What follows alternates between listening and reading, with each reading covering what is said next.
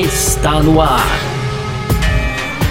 F1 Mania em ponto. Informações diárias do mundo do esporte a motor. A apresentação: Carlos Garcia e Gabriel Gavinelli.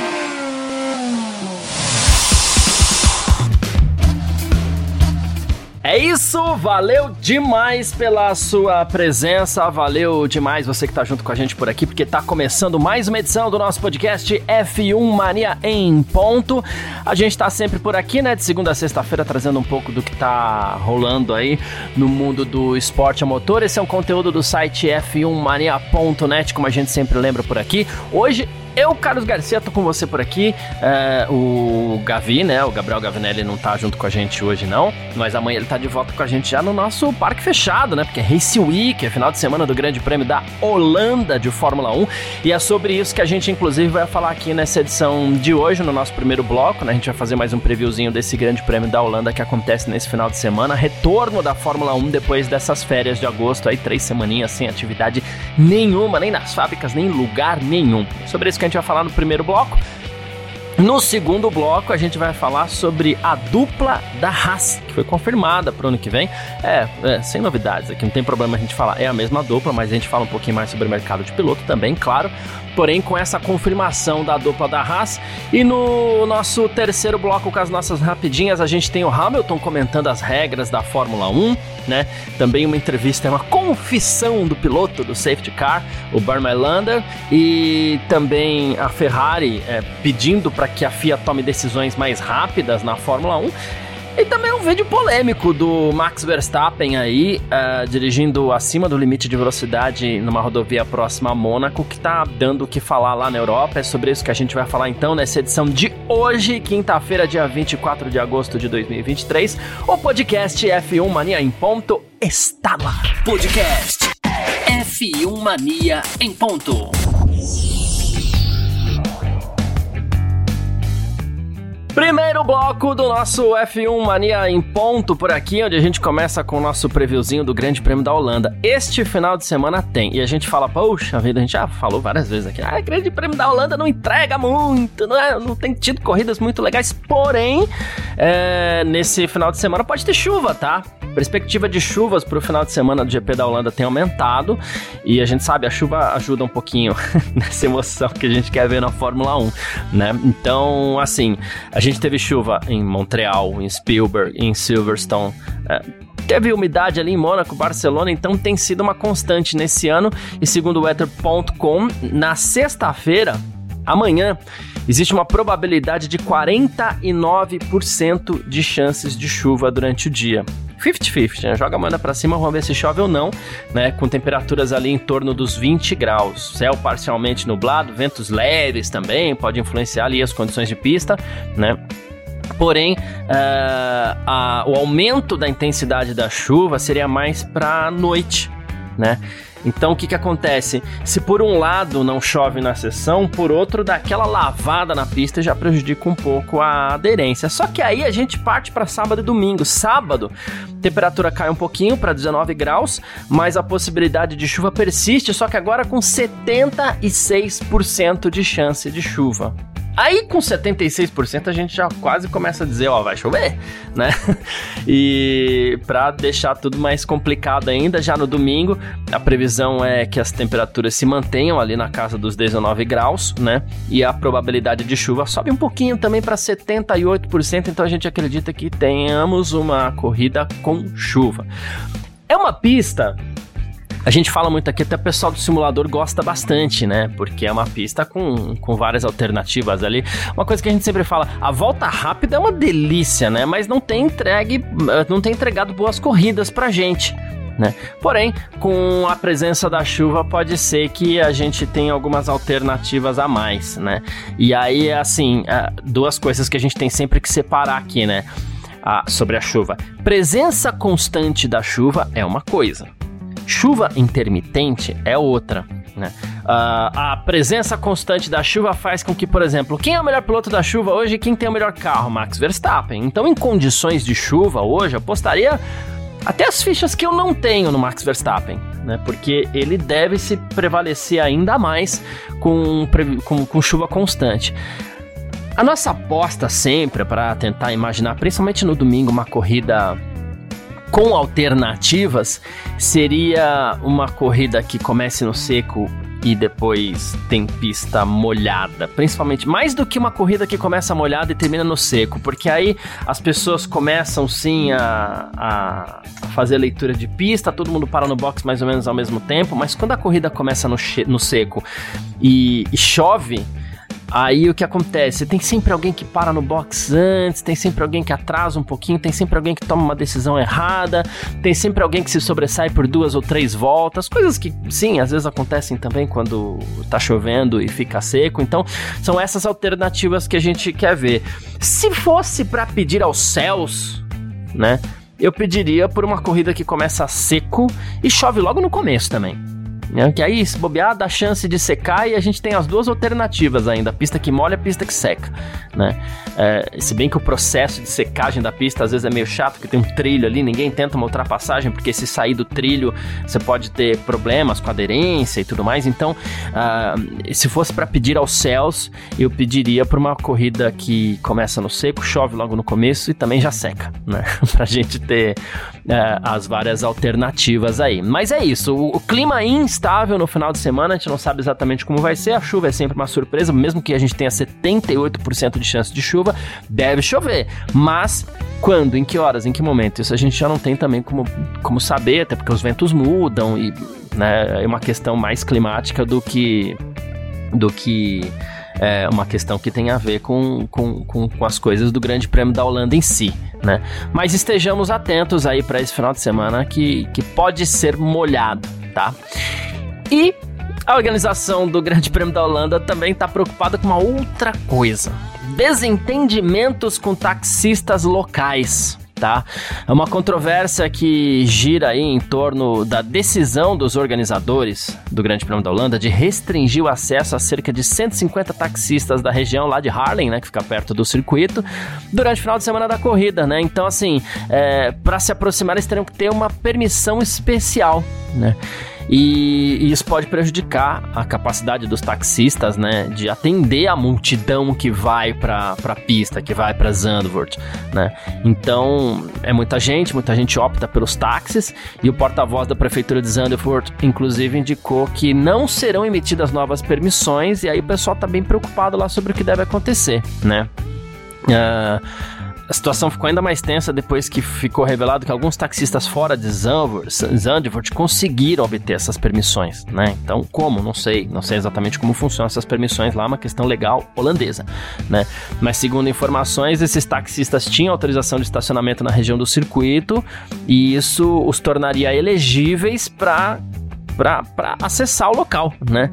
Então, assim, os taxistas locais, os taxistas de Zandvoort ficaram muito chateados com essa decisão, ficaram com toda razão, inclusive, né? E eles estão considerando algumas ações de protesto, principalmente no sábado e no domingo, né? É, tá todo mundo tentando trabalhar para ver se encontra uma solução e acredita-se que uma solução deva ser alcançada até sexta-feira, ou você emite mais. É, mais é, autorizações, né? Ou então você derruba essa necessidade das autorizações. Não sei exatamente qual caminho que a prefeitura vai seguir, mas é preciso tentar é, minimizar as chances de protesto, porque aí você fala assim, ah, mas é só a torcida? Primeiro, não, não é só a torcida.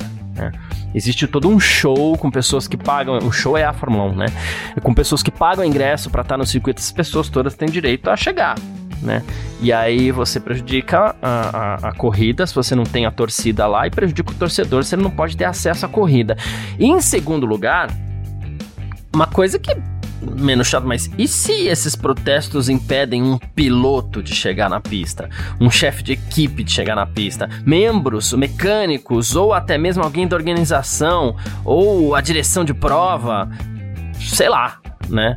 Então, protestos sempre são muito temidos por conta disso. Claro que às vezes tem umas autorizações especiais, dá-se um jeito, né? É, muitas vezes os protestos acabam não dando em nada porque eles são uma grande moeda de troca para que haja uma negociação aos 45 do segundo tempo. Cada um joga com as armas que tem, tá tudo certo, né?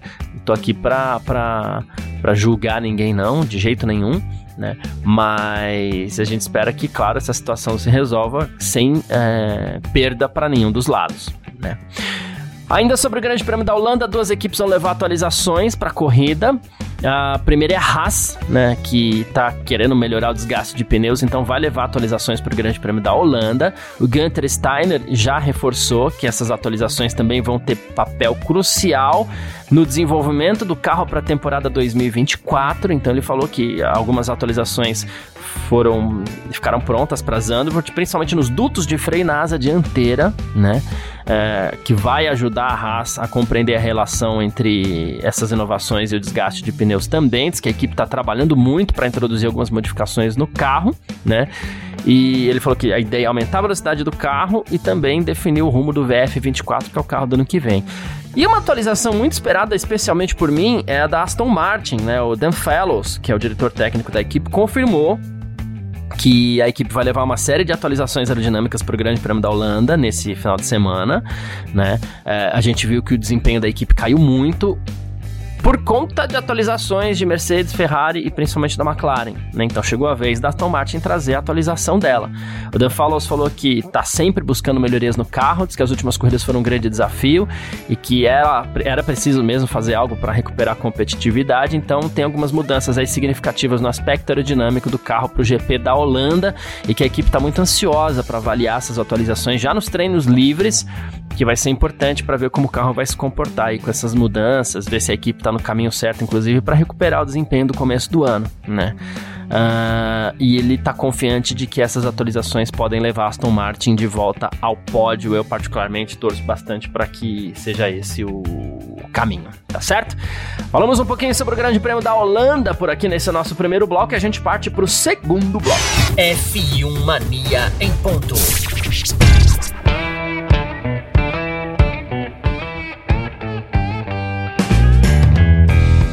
Segundo bloco do nosso F1 Mania em ponto por aqui, nessa quinta-feira, 24 de agosto. Hoje comigo por aqui. O Gavi tá de volta amanhã no nosso parque fechado aí.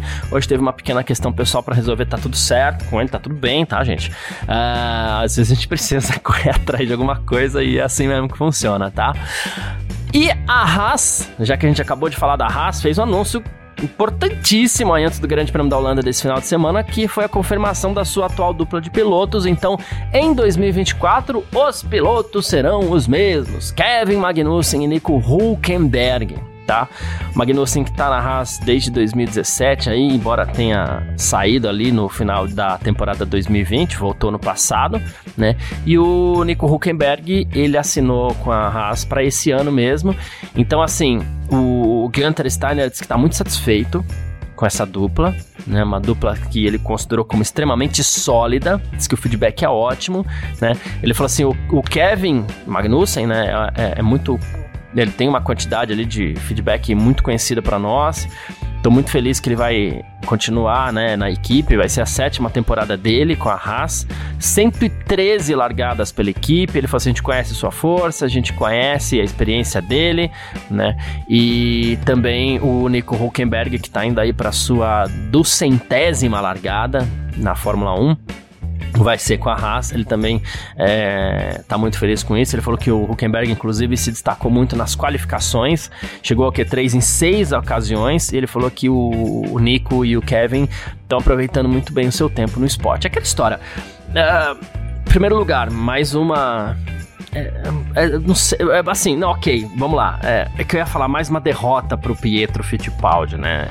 E talvez isso seja um pouquinho pesado, porque ele não tá investindo todas as fichas dele em ser titular da Haas. Ele segue lá como reserva, tá tudo bem para ele, né? Dessa vez ele nem era cotado. Né? Então não dá para dizer que ah, é uma derrota, mas ao mesmo tempo, tá? O é, que que acontece? O Pietro sempre é uma opção. Eu acredito que no, no fundo dele lá ele sempre é, considere essa possibilidade de ser escolhido para Haas para ser o titular na, na, nas temporadas que, que, que, se iniciam. Porém, é, o que mais me chama atenção nessa confirmação da dupla da Haas não é o Fittipaldi. O que me chama atenção nessa confirmação da dupla da Haas é mais uma vez a longevidade de dois pilotos que por exemplo, o, o, o que eles entregam para a Fórmula 1? Você mais direto aqui, embora isso pareça ser um pouquinho duro demais, talvez, mas o que eles entregam para a Fórmula 1? O que eles já entregaram, inclusive, para a Fórmula 1? né? A gente tem o, o, o, Nico Huckenberg aqui, sem querer aposentar ninguém, mas assim, o cara já tem 36 anos, já tá numa idade acima. O que a gente vê nisso é o que? Mais uma vez, a falta de espaço para jovens na Fórmula 1, o que pode ser um problema. A atual geração de jovens pilotos continua é, presa num, num, num, labirinto aí que eles não conseguem sair. A gente tem alguns pilotos que são candidatos a serem é, titulares de equipes da Fórmula 1. Alguns, não são poucos, não. E fica até parecendo que a gente só quer dar uma defendida nos brasileiros ali, mas juro que não é isso, não. A gente tem uh, o, o Felipe Drogovic, a gente tem Lion Lawson, a gente tem pilotos aí que já estão forçando. A gente tem Pourchaire, a gente tem, uh, mais recentemente, a gente tinha o Schwartzman, porque a gente perdeu alguns pilotos também aí já no meio do caminho. Então, assim, o que esses pilotos eles estão sofrendo para conseguir uma vaga na Fórmula 1 é uma coisa que, nossa, até porque hoje, hoje em dia não dá, não adianta mais chegar com muita grana para comprar uma vaga né? É, Guanyu à parte, não adianta chegar com essa grana porque as vagas não estão mais à venda, porque com teto orçamentário as, as, equipes conseguem se virar, né? E ao mesmo tempo, com teto orçamentário, algumas, algumas equipes não querem arriscar. Não é como a McLaren que queria porque queria o Piastre e pronto, né? Não, as equipes não querem mais arriscar e com isso os jovens pilotos vão perdendo tempo. Aí a gente vai tendo a longevidade de alguns pilotos, e de novo, eu sei que beira a, a maldade que eu vou falar aqui, né? Mas alguns pilotos eles estão passando muito. Olha só, a gente tem Pérez, Alonso. Uh, não, vou tirar o Alonso por causa da capacidade, mas a gente tem Pérez. Uh, vou pegar pela lista aqui, ó. A gente tem o próprio Hulkenberg, a gente tem Guan Yu Zhou, a gente tem Valtteri Bottas, a gente tem Kevin Magnussen. Esses caras, ele já, já passou, gente, né? Uh, vou ser maldoso mais uma vez aqui, parece maldoso, mas a gente tem Daniel Ricardo. E aí, no que diz respeito à idade, agora sim, apenas exclusivamente à idade, a gente tem Alonso, a gente tem Hamilton, uh, daqui a pouco alguns outros aí também pilotos que em algum momento eles não vão contribuir mais nada para a Fórmula 1, mas eles vão fazer o que? Ah, o Huckenberg não erra, tá velho, já não é mais rápido, mas não erra, então deixa ele fazer as voltinhas dele aí. É isso que as equipes de Fórmula 1 querem entregar, é esse produto que as equipes de Fórmula 1 querem entregar, enquanto você tem toda uma esteira de pilotos aí, Fórmula 2, Fórmula 3, para que serve a Fórmula 2 se não for para substituir esses pilotos também, né? Historicamente é assim que funciona, gente. É, os pilotos que se destacam continuam, os pilotos que não se destacam, eles não, não, não, não, não são tão longevos assim como um, um, um Nico Huckenberg, por exemplo, né? Nico Huckenberg é um piloto que já deveria ter é, dado lugar para alguém mais jovem, né? Ah, mas o Huckenberg vai fazer isso? Não, o Huckenberg tá na dele, tá lá, tem vaga para ele, é óbvio que ele vai continuar, né? Mas é esse, é esse produto que as equipes querem entregar para sua audiência, é esse produto que a Fórmula 1 quer entregar para sua audiência, e de novo, vou repetir, para que serve a Fórmula 2 se não for para formar pilotos para ocupar esses lugares desses pilotos, né? Há pouco tempo atrás a gente tinha um incômodo, ah, o piloto só sobe se tiver grana, isso era chato, isso foi chato por muito tempo resolveram esse problema com o teto orçamentário, né? E criaram outro que agora não tem mais vaga, porque ninguém quer arriscar né? E não tô defendendo aqui que tem que ter uma idade limite para pilotos de Fórmula 1, muito longe disso. E compreendo totalmente que a gente tenha Alonso e Hamilton, se quiserem ficar até os 49, 50, 60 anos, né? Compreendo totalmente, são pilotos que conquistaram coisas na categoria, entregaram coisas para a categoria, para Fórmula 1. Pô, Alonso e Hamilton têm nove títulos aí somados, entendeu? Então, OK, né? Ele entra naquela, naquela eles entram naquela categoria do piloto que conquistou coisas coisas e ficou ali até o final da carreira. No final já não tá conquistando tanto e tá tudo bem, né? Mas estão lá, né? Agora, não dá para comparar com o Nico Hulkenberg, 36 anos, sem ter conquistado um pódio na categoria até hoje, né? Ter tanta longevidade assim só porque não erra, só porque não bate o carro, só porque não dá prejuízo, Né? É muito pouco e justifica, inclusive, a posição de equipes como a Haas, por exemplo, lá no fundo do grid. Ano passado, a Haas, poxa, a gente até torceu e a gente até estava contente, porque a Haas conseguiu alguns resultados legais, conseguiu alguns pontinhos bacanas aí, né? Esse ano até tem 11 pontos também, né? Mas, assim, tem que justificar um fim de grid, porque quem não quer desempenho se contenta apenas em não bater, tem que ficar lá no fim de grid mesmo, né? É a oitava colocada a Haas, ok, que continue a posição que ela merece, até pela falta de ousadia também com seus pilotos. E aqui eu não tô falando de pôr o Pietro no lugar, não, mas arrisca. Pô, pensa no mercado aí, entendeu? É...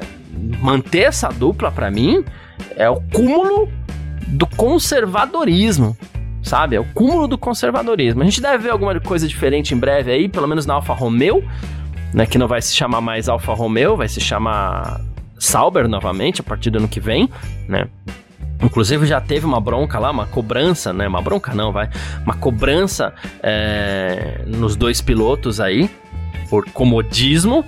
Né? Os dois se mostram acomodados, segundo a direção da equipe, né? E quem sabe a Sauber é, se, se, se se mexa um pouco para tentar fazer alguma coisa diferente, né? O Alune Bravi, que foi, eu até busquei aqui rapidamente, o Alessandro Alune Bravi, que é o diretor administrativo da Sauber. Vou falar Sauber já aqui, porque a Alfa Romeo é a marca que vai durar só até o fim do ano, né? Mas o Alune Bravi já falou também, estabilidade é um fator chave para nós, porém, isso não significa que nossos pilotos tenham que estar em uma posição confortável. É isso, a equipe também não pode ficar nessa posição confortável. Ah, eles não batem, ah, eles não erram, ah, sabe? Não dá. Não dá para ser assim, tá? Uh, e só mais uma aqui sobre o mercado de pilotos. Uh, o, o, o, Lance Stroll, ele se envolveu em alguns rumores aí que apontariam que ele também estaria disposto a abandonar a carreira, tá? Para seguir, olha que loucura, né? O filme de bilionário é assim, não tem jeito, né? Para seguir uma carreira como jogador profissional de tênis, tá? E ele estaria enfrentando algumas dificuldades aí com o Fernando Alonso e tal, né? Mas é, ele estaria considerando se, se transformar em jogador de tênis agora, né? E então é isso. O Stroll não terminou nenhuma corrida acima, abaixo do quarto lugar. Né? Ele tá 102 pontos atrás do Fernando Alonso, né? E algumas pessoas já começam a falar sobre falta de comprometimento do Stroll, que teria sido frequente ao longo da sua carreira na Fórmula 1. Os rumores estão ganhando força, né? E durante uma participação, inclusive, no podcast The Race, o Ben Anderson, que é o ex-editor da revista GP Race, inclusive jornalista dos mais gabaritados aí no mundo do automobilismo, ele mencionou que alguns rumores indicam que o Stroll estaria considerando essa mudança radical para o mundo do tênis tá? Entre os possíveis substitutos, caso essa especulação se concretize, estariam Daniel Ricardo, Yuki Tsunoda, Alexander Albon e também o próprio Oscar Piastri, tá? Se eu tivesse que apostar em nomes, aí você fala, como assim? Ninguém falou do Felipe Drogovic? Não, ninguém falou do Felipe Drogovic, tá? É reserva, mas tá lá. É, e a gente sabe que, inclusive, o Drogovic já tá até negociando com a Fórmula E, porque parece que as coisas esfriaram um pouquinho para ele na Fórmula 1. Mas vamos lá. É, o Tsunoda talvez fosse o piloto é, favorito da AlphaTauri. Por que, Garcia? Porque a, a, Aston Martin vai fechar a parceria com a Honda e o Tsunoda é piloto Honda, né? Aí o restante seria uma opção esportiva, né? Daniel Ricardo, pela experiência, talvez, não sei se é necessário, porque já tem a experiência do Fernando Alonso. Alex Albon é a experiência esportiva e o Oscar Piastri é a experiência esportiva e acredito que não sairia barato da McLaren, né? Valeria uma grana isso daí. Mas é, a gente teria que ver também como é que ficaria o futuro da própria equipe, já que a gente sabe que o Lawrence Stroll ele investe, começou a investir na Fórmula 1 por conta da chegada do filho e aí ele acabou montando a equipe Aston Martin. Né? Mas é isso. É, a gente segue aqui pro nosso terceiro bloco. F1 Mania em ponto. Terceiro bloco do nosso F1 Mania em Ponto por aqui com as nossas rapidinhas de sempre para você ficar sempre muito bem informado. Lewis Hamilton, ele se mostrou um pouco incomodado com as regras da Fórmula 1, diz que elas precisam ser melhoradas para aumentar as disputas na categoria, tá? Eu falo assim, não é que eu precise dar para Fórmula 1 nenhum conselho. Já passaram por isso antes, não é culpa deles que alguém seja muito dominante. Ele falou assim, é culpa entre aspas, né? Mas assim, ele, ele falou que a questão, né, como esporte, é que precisamos melhorar as regras para que a gente não roube dos fãs uma era inteira de uma batalha emocionante por vitórias entre várias equipes. Né? Então, para ele, mais uma vez, seria a ideia da Fórmula 1 mexer no regulamento. A gente aqui na Filmania, a gente tem um consenso, até depois de uma viagem que o Vitor Berto fez a Barcelona para acompanhar o Grande Prêmio da Espanha, e lá conversou com muita gente. Uh, e a gente entrou em consenso aqui que esse pode ser o melhor caminho, né? Porque lá na Fórmula 1, muita gente está convencida que o segredo de uma, de uma temporada disputada e muito bem disputada é a manutenção do regulamento, para as equipes poderem entender o regulamento e umas chegarem mais perto das outras, principalmente daquelas que estão na frente. Mudar o regulamento, mais uma vez, criaria uma outra era. E o Hamilton foi beneficiário disso, inclusive. Porque em 2014, a gente teve uma nova geração de carros e motores e a Mercedes saiu muito na frente. Mas muito na frente e conquistou sete títulos de pilotos, oito títulos de construtores, construtores, né? Então o próprio Hamilton já se beneficiou disso. Mudança no regulamento, o próprio Hamilton deveria ver que talvez não seja o caminho uh, ideal, né? Mas, claro, se ele pensa assim, tá tudo certo. Barmylander, 52 anos, piloto do safety safety car, admitiu que comete alguns erros de vez em quando, tá bom? E um cara que não pode errar, né? De jeito nenhum. Né? Mas ele disse que já cometeu alguns poucos erros sim, principalmente em condições de chuva, né? Ele falou assim, olha, eu sou humano, também já escapei algumas vezes, especialmente na chuva, né? Ele falou até porque em situações de aquaplanagem é muito possível escorregar mesmo, às vezes é complicado, né? Aí ele falou assim: se estiver realmente inseguro, a gente não corre, né? A gente para a corrida, mas sair da pista ou rodar eu nunca rodei, né? Aí ele falou assim que uma vez teve um GP da, da China, onde tinha uma poça de água enorme. Ele falou assim, exatamente onde eu tinha que frear. E as imagens são espetaculares, porque durante a frenagem dava para me ver deslizando, derrapando, segurando, saindo, dando aquela traseirada, né? E ele falou que que ali foi um momento difícil mesmo, que às vezes ele comete alguns errinhos. Tem poucas, poucas mesmo, ele tem muita razão nisso daí, são poucos erros, poucas imagens, mas são imagens que acabam ficando muito bonitas, porque o Burn Lander é um craque, né, da, da, da, da, direção ali no, no, no, safety car. É muito legal, inclusive, ver ele com aquele carrão daquele tamanho, é, liderar os pelotões de Fórmula 1. O cara é bom, o cara é bom. Uh, vamos lá. A Ferrari está pressionando a FIA por decisões mais rápidas, né? É, em, na Fórmula 1 como um geral, né? E isso tudo tem até como plano de fundo a, a, a, a carta que o senhor Massa, né, também conhecido como Felipe Massa, é, enviou para a FIA é, reivindicando uh, o título mundial de 2008, né, por conta do crash gate lá de Singapura, tal, né? Uh, e aí, assim, o, o, o que que acontece? Agora a gente teve toda essa história e o Fred Vasser, né, ele deu uma entrevista antes do GP da Holanda e falou assim: Olha, como você pode imaginar, eu não quero fazer nenhum comentário sobre esse assunto. Eu tenho um bom relacionamento com todas as partes interessadas e é algo muito delicado. O que a gente tá, como Ferrari, tentando pressionar a FIA para saber o resultado de um evento na bandeira quadriculada, né? Aí ele falou assim: não quero fazer comentários, mas com certeza vai ser estranho se alguma coisa mudar agora. Não sou fã de mudar resultado de uma corrida 15 minutos depois da bandeira quadriculada, muito menos 15 anos depois, né? Então ele de alguma forma se posicionou contra é, essa medida do senhor Massa de tentar reverter o título de 2008, né? E eu já expliquei aqui porque que eu tô chamando de senhor Massa, porque foi assim que ele mesmo se autodenominou enquanto o mais novo ente jurídico jurídico ali com a FIA. FIA que tem até o dia 29 de agosto para responder essa carta do senhor Massa. E. Uh, enfim, É, e, e, ele se mostrou, o Fred Vasseur se mostrou nessa, né? Não quero entrar nesse comentário, sou contra, porque acabou deixando claro no fim das contas, mas cobrou da FIA ao mesmo tempo que decisões sejam tomadas de forma mais rápida depois das corridas aí, e eu tô 100% com, com o Fred Vasseur nessa daí. Outra polêmica, um vídeo mostrou Max Verstappen dirigindo acima do limite uh, de velocidade numa rodovia próxima a Mônaco, tá? Ele estava dirigindo aí o seu Aston Martin Valkyrie a uma velocidade de 124 km por hora em uma sessão onde o limite é de 90. O vídeo tem 20 segundos, tem um milhão e meio de visualizações, foi filmado no túnel Cantagalé uh, e o painel de controle do carro registra essa velocidade acima do limite, né? Então, além do excesso de velocidade, Verstappen foi usando um headset fornecido pela Aston Martin e dirigindo na faixa da esquerda, eh, ambos potencialmente considerados infrações graves pela Gendarmerie francesa. Gendarmerie francesa né? Então, eh, ele está eh, recebendo muitas críticas por conta dos usuários aí, né? Nas várias redes sociais, chamando ele de responsável, dizendo que ele colocou a si mesmo e outros motoristas em perigo, dizendo que ele tem muito dinheiro, mas nenhum juízo, foi chamado de idiota, entre várias outras coisas, né? E a gente não sabe se as autoridades francesas vão intervir no acidente. Mas existe a possibilidade desse vídeo chamar a atenção da FIA também, como órgão regulador da Fórmula 1.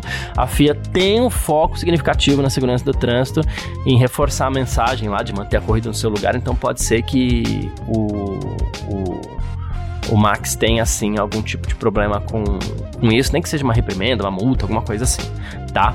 Uh, e é isso mesmo, inclusive eu quero aproveitar para mandar aqui, antes das mensagens mesmo, né? Vou aproveitar para mandar um beijo para Raquel Brás, que tá sempre ligada com a gente aqui, e a Raquel, inclusive, ela já tinha me alertado aqui, dizendo que ele, ele falando sobre esse vídeo, uh, mandou, inclusive, o, o, o vídeo para mim, a gente tava vendo direitinho, porque tem que e, e, acho que ela compreende, inclusive, né? A gente tem que é, checar a veracidade, localidade, né? O bom jornalismo pede por isso, então até por isso a gente não fez isso muito rapidamente, mas a Raquel Brás, ela mandou esse vídeo pra gente, a gente já tava checando a informação, inclusive, quando ela mandou, mas ela também fez esse alerta. Muito obrigado. Todo mundo que quiser fazer qualquer tipo de alerta, a gente tá por aqui. E é isso, vamos comunicar. Falando nisso, inclusive para quem quiser alerta, comentário, pergunta, resposta, qualquer coisa, né? Você pode também falar comigo aí nas redes sociais, tá? Uh, vou deixar o meu Instagram, que é carlosgarciafm, tá?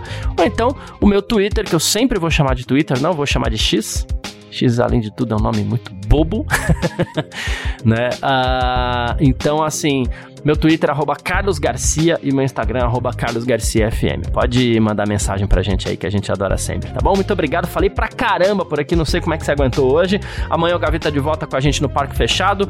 Horários do Grande Prêmio da Holanda de Fórmula 1 nesse final de semana, até aproveitando para passar rapidinho aqui, ó.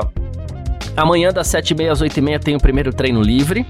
Das 11 ao meio-dia, tem o segundo treino livre. Meio-dia, então, tem mais uma edição do nosso Parque Fechado por aqui, onde a gente vai trazer tudo para você sobre o que aconteceu. No sábado, das 6h30 às 7h30, tem o terceiro treino livre. E das 10 às 11 da manhã, qualificação, formação do grid. 11 da manhã, se não tiver bandeira vermelha, atraso, aquela coisa, tem Parque Fechado, tá? E domingo, às 10 da manhã, tem corrida. Ali por volta do meio-dia, tem mais uma edição do Parque Fechado no canal do YouTube, Twitch, Twitter uh, e no Terra TV uh, ah, para você acompanhar. Tá certo? Muito obrigado pela presença de todo mundo. Um grande abraço, valeu demais, tamo junto. Tchau. Informações diárias do mundo do esporte a motor. Podcast F1 Mania em ponto.